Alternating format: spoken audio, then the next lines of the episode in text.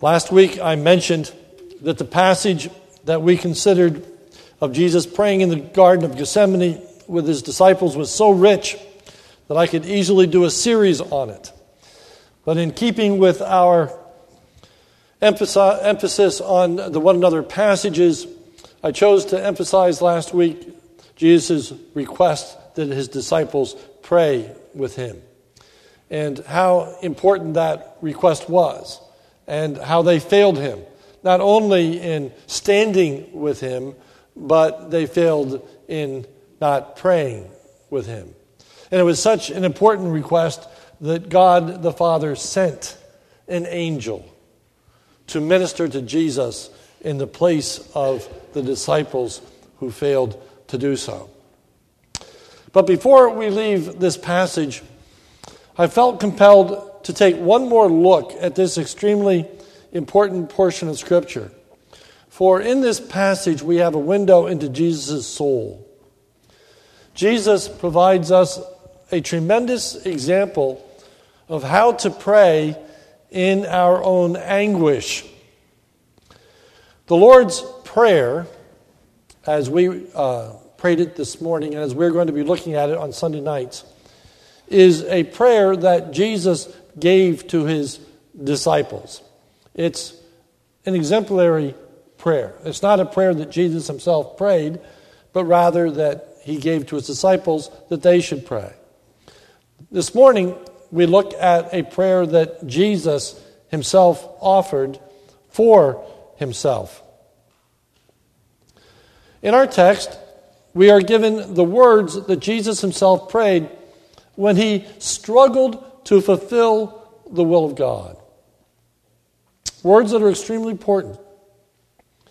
We have, for our benefit this morning, uh, sovereignly by God, he reduced an extremely long prayer to a few words.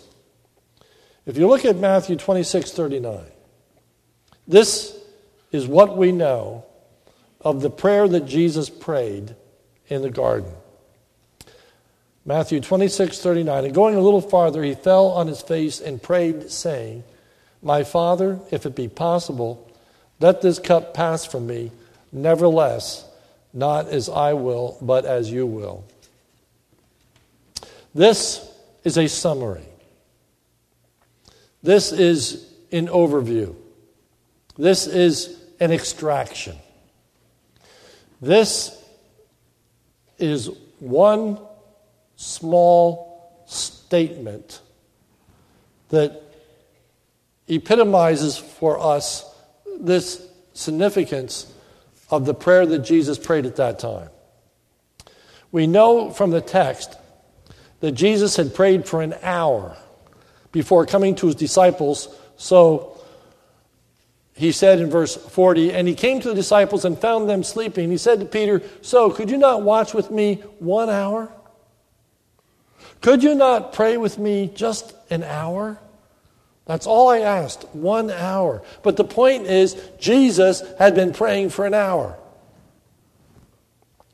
We know that Jesus teaches us we're not to engage in vain repetition. So I submit to you that Jesus did not chant those words for an hour, just repeated and repeated and repeated, although we do know that he offered three prayers, and they were similar in fashion. They had the same emphases, they had the same direction, they had the same spirit. So I submit to you, these words are extremely important. We are to focus on these words of Jesus. If we were given the hour of what he prayed, we probably could have focused on many things. Who knows? there's no point in speculation. My point this morning is out of all of that, it's been reduced to these few words. So these few words are extremely important. The theme this morning is that Jesus prayed to the Father in a submissive manner when Jesus' personal desires ran contrary to the will of the Father. Let me say that again. Jesus prayed to the Father in a submissive manner when Jesus' personal desires ran contrary to the will of the Father. There's much that we can learn from this passage. One main focus that I'm going to have is how should we pray in a submissive manner when the revealed will of God runs contrary to our desires? What do we learn about how we should pray from this prayer of Jesus? But not only that, what do we learn about Jesus himself? What we need to understand is that Jesus did not fight against his betrayal and arrest in his prayers. It is a lesson in submitting to the will of God, our Father, in our prayers. First of all, number one, Jesus prayed in a submissive manner by not fighting against the revealed will of God in his prayers. This is not a fight between Jesus and the Father. We know that Jesus did not resist his betrayal and arrest physically.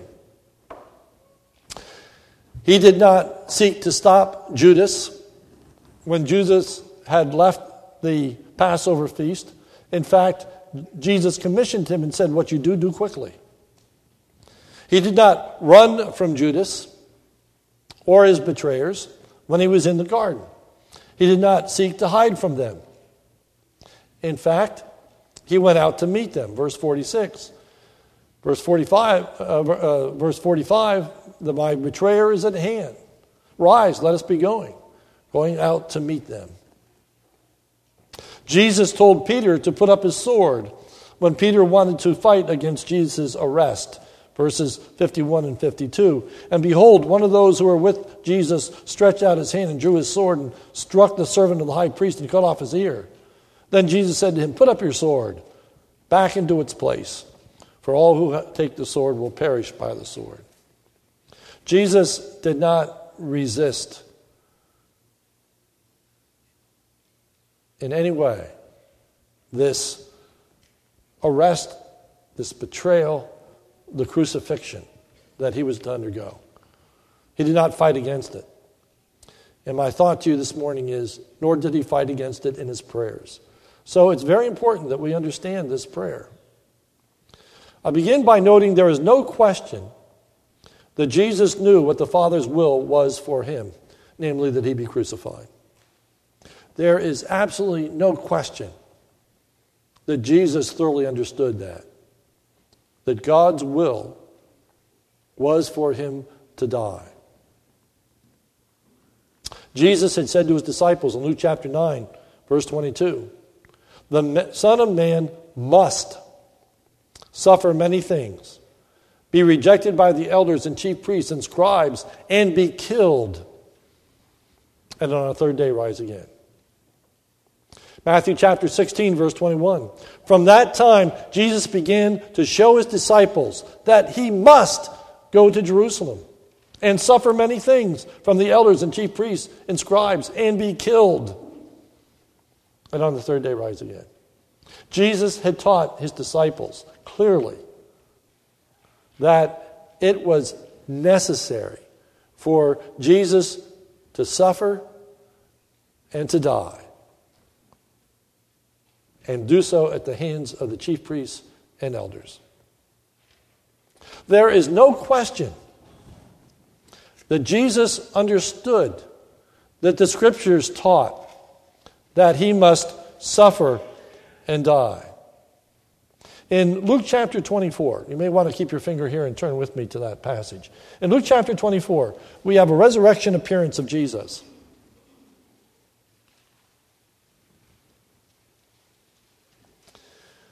Jesus has now been crucified and raised from the dead. He appears to the disciples. Starting with verse 44 of Luke chapter 24. Then he, that is Jesus, said to them, that's the disciples, These are my words that I spoke to you, now this, while I was still with you, while I was still alive while I was still walking this earth, while I was discipling you, that everything written about me in the law of Moses and the prophets and the Psalms must be fulfilled. Then he opened their minds to understand the scriptures, and he said to them, Thus it is written that the Christ should suffer and on the third day rise again. Excuse me. Jesus said, While I walked with you, while I was alive, I taught you from the Psalms, from the law, from all of the Old Testament, that this had to happen. Jesus knew beyond the shadow of a doubt what God's will was in this matter. He was to suffer and die on the cross. Jesus expressed a desire in his prayer that went contrary to the revealed will of God. If you look at Matthew chapter 26, verse 39. Matthew 26, 39. And going a little farther, he fell on his face and prayed, saying, My Father, if it be possible, and now these words, let this cup pass from me. That is the desire that ran contrary to the will of the Father. Let this cup pass from me. May I not have to suffer and die and be rejected by you. That was his desire. I'll come back to that. What I want to stress this morning, and then we're going to work this out in some detail. Jesus did not fight against the revealed will of God in expressing his desire in prayer that he be able to go contrary to the will of the Father. He was not fighting against the Father. Some things I want you to note. First of all, he respectfully submitted to the will of the Father in the posture that he took. He respectfully submitted to the will of the Father in the posture that he took. Verse 39. And going a little farther, and now these words, he fell on his face and prayed. He fell on his face and prayed. NIV, going a little farther, he fell with his face to the ground and prayed. Do you have a, you have a picture of this? Jesus is lying prostrate, prostrate on the, on the ground, okay, spread out on the ground, his face to the ground. So I said last week I, I did a, a Sunday school series on the very postures of prayer and what they represent standing in prayer, kneeling in prayer, praying with our eyes closed, praying with our eyes open. I went to all the different passages talking about the many different ways in which you can pray. In fact, it was out of that that I developed this habit of praying with my eyes open uh, for uh, what the scripture taught concerning that. But nonetheless, praying with your face to the ground was a picture of absolute submission. And it's a picture that we use even today. Think about when a person is taken capture. Think about when the police arrest an assailant. For that person to be captured, uh, first of all, they put up their hands. And then for the policeman to know that that person is not going to put up any resistance, that they're not going to try to fight against the police that they're not going to try to thwart the will of the officers to arrest this person. They say to them, Get down on the ground. Get down on the ground. Put your hands behind your back, face down, hands behind your back, showing absolute submission. It is a position from which you are defenseless. Jesus took a defenseless position before the Father. He was not justifying himself, he was not proclaiming his innocence, he was not attacking the justice or goodness of God. He was not challenging whether or not this will of God was holy and right or good. He started by putting himself defensive, defenseless on the ground, offering up this prayer to the Father. Jesus respectfully submitted to the will of the Father in the explicit words that he used. Verse 39 My Father, if it be possible, let this cup pass from me. And now these words, nevertheless, not as I will, but as you. He expressly said, Father, not what I want, but what you want. Verse 42 My Father, if this cannot pass unless I drink it, your will be done. I am willing to do what you want me to do. I'm not challenging your justice. I'm not challenging your goodness. I'm not challenging your holiness. But if it's possible, may this be avoided.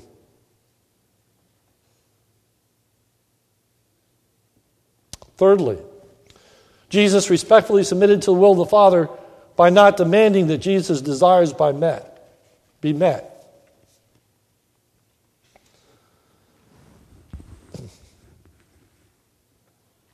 He said in verse 39, My Father, if it be possible, let this cup pass from me. What are we to understand by these words, if it be possible? Now, I'm going to slow down and I'm going to painstakingly work through some issues with you because they're extremely important. And they have some very practical applications at the end. So we start with this what is meant when Jesus said, Is it possible? Let this cup pass from me. Turn with me once again, this time to Mark chapter 14, for it sheds some real light on this. Keep your finger here, we're coming back. But verses 35 and 36, a parallel passage in Mark. Mark chapter 14, starting with verse 15. Same incidents, just a little more information. Mark 14, starting at verse 35. And going a little farther, he fell on the ground and prayed that if it were possible, the hour might pass from him. Verse 36 And he said, Abba, Father, all things are possible for you. Remove this cup from me. Yet not what I will, but what you, what you will. In verse 36, when Jesus said, All things are possible for you, Jesus is asserting the sovereign position of God. God is control, has control over all things. All things are possible for you. There is nothing beyond your control. God had control over Judas. God had control over the Jewish leaders. God had control over the Roman government. God had control and authority over the angelic realm. God had authority over the highest angelic being, which is Satan. If God the Father wanted to put an end to this, he could. Things had not gotten too far. They had not gotten out of control. It wasn't too late for God to intervene. It isn't that God was sitting in heaven and looking down and saying, Oh my, I, wish that there was something I could do, but this has just gotten out of hand. This has gotten too far. We are too close to the end. It can't be changed now. If the Father wanted to put an end to this, he could. This is actually a statement of faith. This is a declaration of God's sovereignty. This is a recognition that this isn't just a working of Judas. This isn't just the Roman government. This isn't just the chief priests and elders God, you are in control. God, you can do all things. So he's acknowledging the authority of God. In verse 35 of Mark, Jesus is addressing the moral character of God.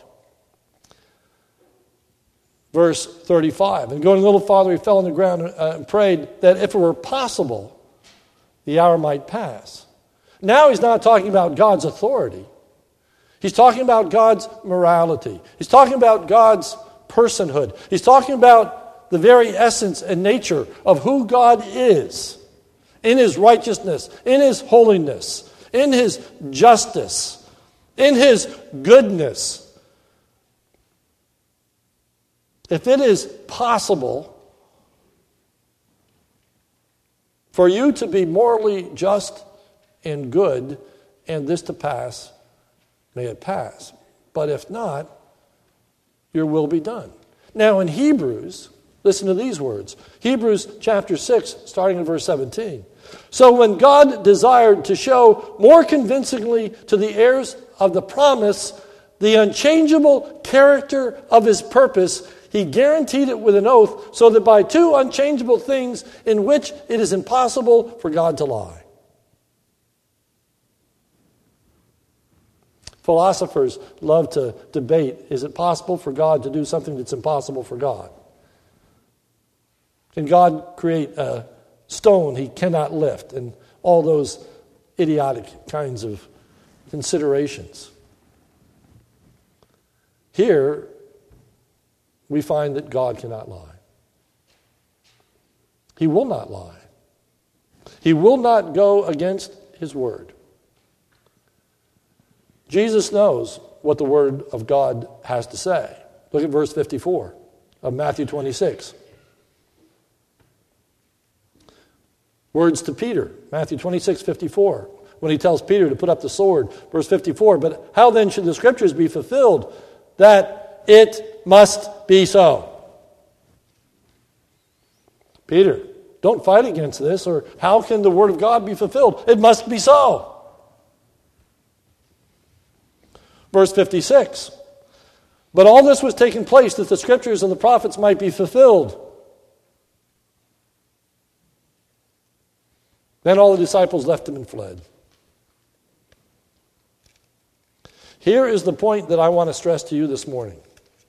Again, it's extremely important. I want to drive this home, for it puts all of the scripture concerning Jesus' death in the proper perspective. Jesus was not forced or constrained to go to the cross by the Father. Jesus went willingly. Let me say that again. Jesus was not forced or constrained by the Father to go to the cross, he went willingly.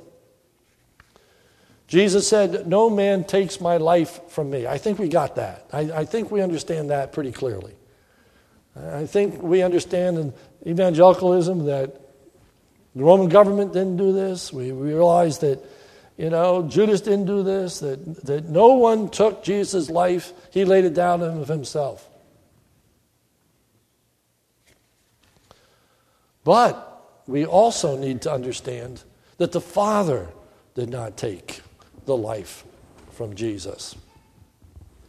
The reason that Jesus' sacrifice is of infinite value is because Jesus gave himself willingly. Jesus is referred to in the scriptures as the second Adam. Just as the first Adam was given the freedom to disobey the will of the Father, Adam was, was created, and Adam was placed in a garden. And God said to him, You shall not eat of the tree of the uh, knowledge of good and evil, for the day you eat thereof, thou shalt surely die. He knew what God's will was, but God gave him the freedom to accept or to go against the will of God. So too, The second Adam. And that's what he's referred to in the book of Corinthians. Jesus is the second Adam. In what sense? Just as Adam represented mankind, now Jesus represents mankind. Just as Adam was given a charge, Jesus is given a charge. Just as Adam was given the freedom to obey or disobey that charge, so too Jesus was given the freedom to obey or disobey that charge. His charge was to go to the cross. But he could obey it or disobey it. He had power over his death that was given to him by his Father. Now, it's important that we understand this in his human nature, in his humanity. He is the God man. But as a man, God gave him the freedom to submit to the cross or not.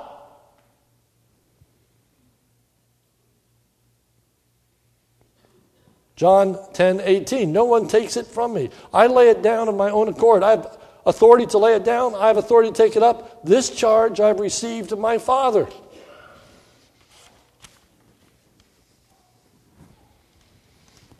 Jesus, in his humanity, was given the freedom to make this decision. Look with me at our text starting at verse 51. Matthew 26, starting at 51. And behold, one of those who were with Jesus, know from the parallel passage, it's Peter, stretched out his hand and drew his sword and struck the servant of the high priest and cut off his ear. Then Jesus said to him, Put your sword back into its place. For all who take the sword will perish by the sword. And now here's the key. Verse 53 Do you think that I cannot appeal to my Father and he will at once send me more than 12 legions of angels? In this passage, we see the deity of Christ emphasized. In a parallel passage, it's in the I am section when they come to arrest him and he says, I am, and they fall to the ground. Here we see the humanity. Here Jesus says, Do you not think, Peter, that I cannot pray to my Father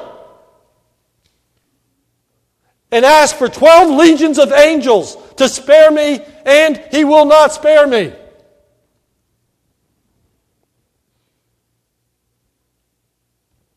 The point is, he didn't. He didn't. He didn't pray to the Father and say, Send the angels to deliver me. Instead, the Father sent one angel to strengthen him.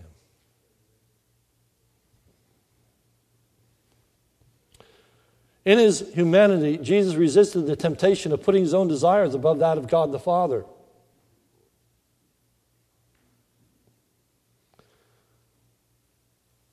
Let's put this all in context.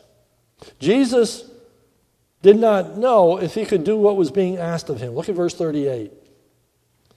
Then he said to them, My soul is very sorrowful, even to death. Remain here and watch with me. He said he was sorrowful to the point of death. He was about to die, he was about to be crushed. All of this weight that was coming upon him, all the sorrow upon sorrow that I talked about last week. I can't go over all that again. We did it last week. But Jesus says, I don't know if I can bear up and do this.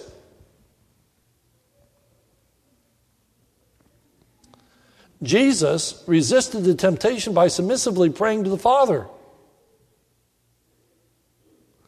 Notice verse 41. Jesus' word to the disciples Watch and pray that you may not enter into, that is, give in to temptation. And he says this the spirit is willing, but the flesh is weak. The flesh that he is referring to is humanity. And the message is not just for the disciples, it's a word concerning himself. The Spirit is willing. Not my will, but yours be done. But his flesh was weak. He was a human being. When he went to the cross, a human being died on that cross. Certainly, it was the Son of God. But it was also a human being, a sinless human being. A, a human being, because of the virgin birth, didn't have a sinful nature, but still a human. And he was crying out in his humanity, saying, I don't know if I can do this. I don't know if I can go through with this. He needed God's help. And God indeed helped him. And God sought him through. Now, we are not given the same freedoms that Jesus possessed. And we're not like him. But, but we can learn some very important things. Number one, just because we're not given the freedoms that Jesus was given, that does not prevent us from making our own demands upon God and being angry when they're not met.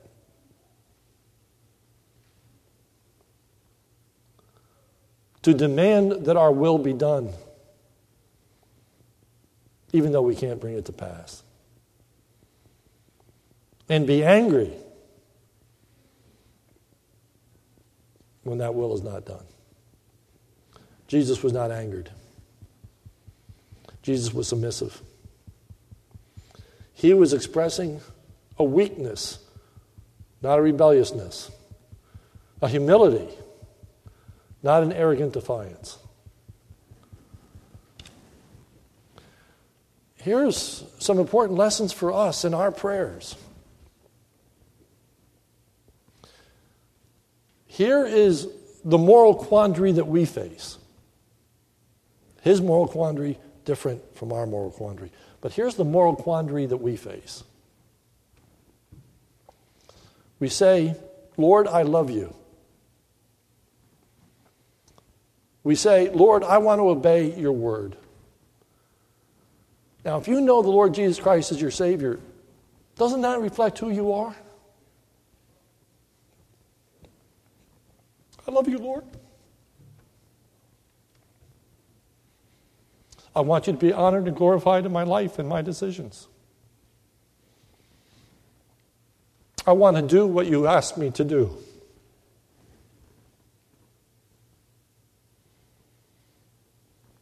I want to obey you.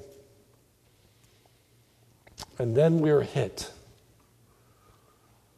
with the revealed will of God. And then we're struck with what the Word of God says. Lord, I know you've told me that I must forgive this person. I don't know if I can do that. I don't know in my human strength that I can get past what that person's done to me. I don't know if I can forgive that person. I know you told me to love this person. I don't know if I can love that person. I know you told me to stay with that person, to reconcile. I don't know if I can bring myself to reconcile. I don't know if I can re- rear this child that has a birth defect. I don't know if I can continue on with this pregnancy. I don't know if I have the capacity to make that kind of sacrifice. God, I love you. God, I want to obey you. I just don't see how. I don't think I can do this. That, brothers and sisters, is a heart that we have to take to the Father. that acknowledges God's control over all things. All things are possible for you. You can take this away. But if you choose not to, not your will, but mine be done. Lord, you got to help me. I don't want to do this. I don't know that I can do this.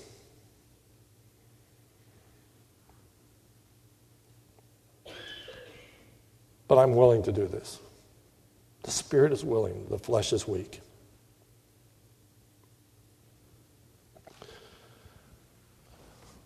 Brothers and sisters,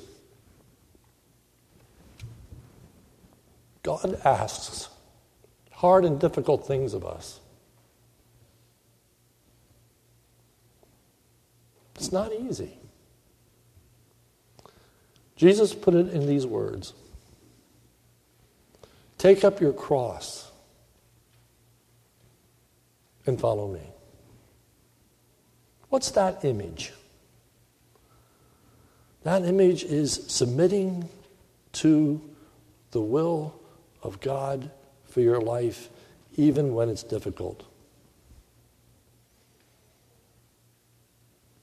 Even when it's difficult. So, what do we learn about prayer from this passage? First, we learn it's all right to bring our struggles in submitting to the revealed will of God to our Father in our prayers. In fact, we are invited. In fact, we are exhorted. In fact, we are commanded to cast our cares upon Him. There is no shame in recognizing our weakness. We are not God.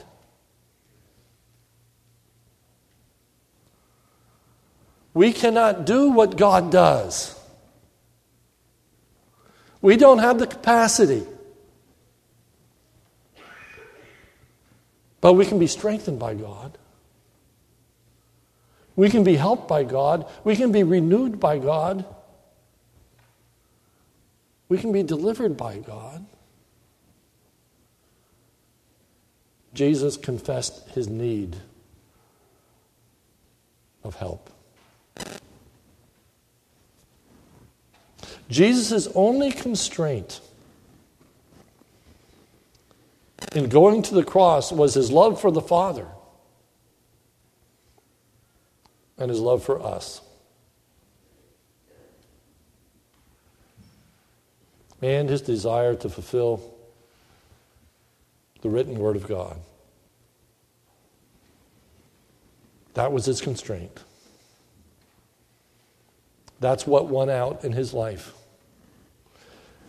That's why his sacrificial death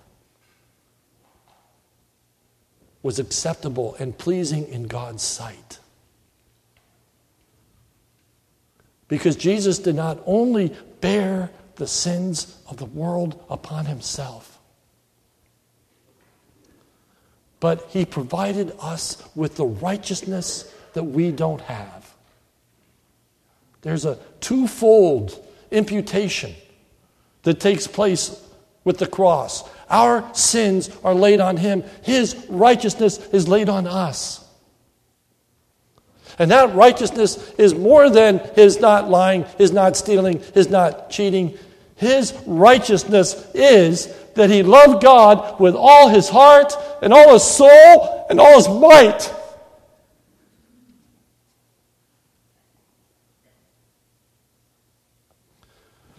With every last ounce and breath. He loved the Father. Not my will, yours. You before me. What you want, not what I want. That is righteousness. That is holiness. And that's what we need to strive for in our prayers. Lord, what you want in my life. I'm willing to do. but my flesh is weak. Take it to the Lord. Pray. Humbly submit to what the Word of God teaches us that what we must do. Forgive those that we can't forgive, love those that we can't love. Do what we can't do on our own strength. What can I expect God to do? Not run contrary to His Word, not run contrary to His revealed will, but we can expect God to help us. We can expect God to receive us. We can expect God to strengthen us and enable us. We can expect God to deliver us in the sense of accomplishing His will. May we learn how to pray in anguish. May we learn how to pray in breaking hearts. May we really understand what it is to pray not my will, but yours be done. Let's pray. Oh God, we thank you for the Lord Jesus Christ, the true God man, the second Adam, the mediator between God and man, the man Christ Jesus. Lord, thank you that this God man, loved you with all his heart and all his soul and all his might. And he loved us the way that he loved himself. And that in real and true anguish, in real and vital and substitutionary giving of himself, of his will, of yielding to what you had for his life, that he accepted it. Not just in physically not fighting against the capture, the crucifixion, but even in his prayers. Thank you, O oh God, that He did not call for 12,000 angels. Thank you, O oh God, that He was willing to love you to the uttermost. Thank you that when He said it, He meant it, not my will, but yours be done. Thank you for the salvation that we enjoy through that sacrificial death in our, in our place. Oh Lord, help us to be more like Jesus. Help us to be humble. Lord, if Jesus needed your help, how much more do we need your help? Help us to realize what the scriptures teach when it says that he cannot be touched with the feelings of our infirmity, for he was at all points tempted like as we are, yet without sin. He knows what we're going through. He knows our anguish. He knows our heartache. He's the one who tells us the spirit is willing, the flesh is weak. Oh Lord, help us to acknowledge our weakness. Help us to pray more diligently, seeking your help, not avoiding or, or going contrary to your word, but acknowledging it's so hard to do it. May we submit ourselves to you. Give us victory in our lives to your praise and your glory. In Jesus' name we pray. Amen.